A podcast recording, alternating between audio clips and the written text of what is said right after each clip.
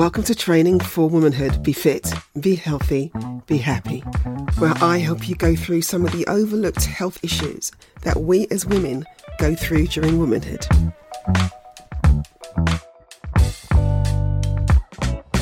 Welcome to another episode of Training for Womanhood Be Fit, Be Healthy, Be Happy. I'd like to talk to you a bit about menopause and nutrition. I know I've spoken about it before, but there are other aspects that I might not have touched on, or just some bits that I need to reaffirm. So, there are kind of like five reasons menopause has an impact on sleep. I want to talk to you about these five reasons. How can better sleep improve migraines if you do suffer with migraines? How does better sleep improve brain fog? Give a bit more clarity. How does it improve mood and also reduce weight gain? Many women go to bed absolutely exhausted, toss and turn all night, and at 4:30 at the witching hour, all of a sudden, wide awake, cannot sleep. Or women fall asleep very easily wake up at 4 4:30 absolutely soaked due to night sweats. It's been documented that more than 50% of women have trouble sleeping during the transition of perimenopause to menopause and postmenopause. Because of this, your days are harder because you're not getting enough sleep. You're tired, you're irritable, you can't focus, and you're hangry which is being hungry and angry both at the same time. Experts think that the core challenge of menopause is poor, poor sleep. This poor sleep can trigger a number of other symptoms. One of these symptoms is, of course, weight gain. Once you have better sleep, you'll improve on migraines if you have migraines. You'll have less brain fog, improved mood, and once you find your maintenance weight, or I call it your happy weight, you'll have fewer aches and pains, and this can mitigate the risk of further disease. As we know from previous episodes, estrogen and progesterone play a huge part in regulation of sleep. As the levels fall during perimenopause, sleep gets absolutely worse as well as the fall in these hormones, other aspects arise, such as hot flushes and night sweats. This is the process of getting extremely hot, like a furnace during the night, that you have to strip off the clothes, pull back the sheets, and then five minutes into that, you get extremely cold. It's like the north front has come down, and then this is a reoccurring thing throughout the night it's definitely not great for continued sleep. Also, during the night, we have an urge to go to the toilet. Again, as estrogen levels drop during perimenopause, it seems like our bladder capacity seems to kind of reduce and the tissue around it becomes more irritable. This can cause an urge to go to the toilet. Also, changes in progesterone increases urination, also resulting in frequent trips to the toilet during the night. You're up and down like a yo yo. This, of course, will cause dehydration. Dehydration can cause many menopausal issues like digestion, body temperature regulation, tiredness, and poor concentration. So, drinking of at least two to three litres of water per day can mitigate this. This will also help with your joints, skin condition, hair, because it does become particularly dry. And also, the water will regulate cravings. During perimenopause, we also experience bloating. This is digestive changes. Things that you used to be able to eat in your 20s and 30s, you can't eat any longer. And they cause abdominal pain, discomfort, heartburn, gas, bloating, bowel function issues as well. Perimenopause or the transition can also produce sleep apnea. Again, the estrogen and progesterone levels decrease. This can develop obstructive sleep apnea and snoring as well. Breathing can stop. This is what obstructive sleep apnea is. Breathing can stop and start during the night. But if you do experience that, please check that out. Go to your GP. Women can also develop cravings, more hunger and cravings during the transition.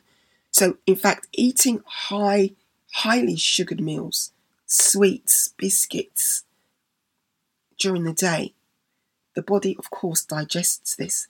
As it digests this, the blood glucose levels increase and fall. So it spikes, then it reduces, spikes and reduces. As the body is dealing with this digestion throughout the day, during the night as well, this can disturb sleep. So, falling estrogen progesterone levels lead to increased hot flashes, nighttime urination, snoring, and cravings, all of which can disturb sleep. Let's not forget other factors that can disturb sleep. You might have an underlying sleep issue. It also depends on what stage of menopause you're at. Are you at perimenopause, menopause, postmenopause? Sleep disruption usually occurs within perimenopause. Are you experiencing a surgical menopause? This is associated with more sleep disturbances. And when I say a surgical menopause, maybe you've had an hysterectomy where your ovaries have been removed. This can bring on menopause, especially if this occurs in your 20s or 30s. This will be an instant menopause for you. Also, lifestyle differences, genetics, chronic pain, and your overall health can influence your sleep during the night. Let's see if there are some ways that you can come close to eight or nine hours of sleep every night. Nutrition is one way to help women sleep better during the night, and there's some things that we can look at. First of all, alcohol. Try and avoid alcohol. It makes sleep worse. It suppresses the certain areas of sleep or dreaming sleep alcohol affects hot flushes, which is the vasomotor regulation of the body. So it causes hot flushes. So you need to change clothes during the night. So if you can, avoid alcohol at least three to four hours before sleep. This way, you get more sleep and feel more refreshed in the morning. It may also reduce other health issues such as heart disease, cancer, or low bone density. How about taking a look at caffeine? Try skipping caffeine in the afternoon. Caffeine is a stimulant found in coffee, teas, energy drinks, and some soft drinks, okay? So, personally, I'm sensitive, but I do like myself some coffee. So, I'll drink at least three cups of coffee before 10 a.m. in the morning, and then that is it. I won't go near coffee again for the rest of the day. But again, it depends on the individual and how they metabolize caffeine. Caffeine usually digests in the body in about five hours. It clears the body. However, some people digest it totally different, and it can be at least 12 hours or more before caffeine clears the body sleep quality can be improved totally by skipping afternoon and evening caffeine, without a doubt. This can also reduce caffeine induced hot flashes, headaches, and pelvic pain as well, allowing women to feel better in the day. But you have to realize cutting caffeine can be as difficult as cutting alcohol, so you need to approach it mindfully. It doesn't have to be an all or nothing approach. Just cut back on the consumption, or you can switch to caffeine free versions. There's so many on the market. How about looking at meal timings as well? Eating at predictable meal times will be more likely that you allow food to digest before going to sleep. There are those people that eat several hours before bedtime to aid better sleep. That's not me. I try to but that is not me. This can cut down on indigestion and blood sugar spikes. So if you go to bed about 10 o'clock, it might be best to stop eating or have your last meal around 7 pm. If this isn't achievable, then perhaps look at meal sizes. This could help. A smaller meal will increase the likelihood of finishing digestion way before your bedtime. This is if you can't eat a meal three hours before you go to bed. Just try and reduce it. Smaller meals will allow you to fall asleep so much quicker, reducing the times that you wake up due to blood sugar fluctuations and blood sugar spiking. And also reducing acid reflux or bloating, which is the build-up of gas.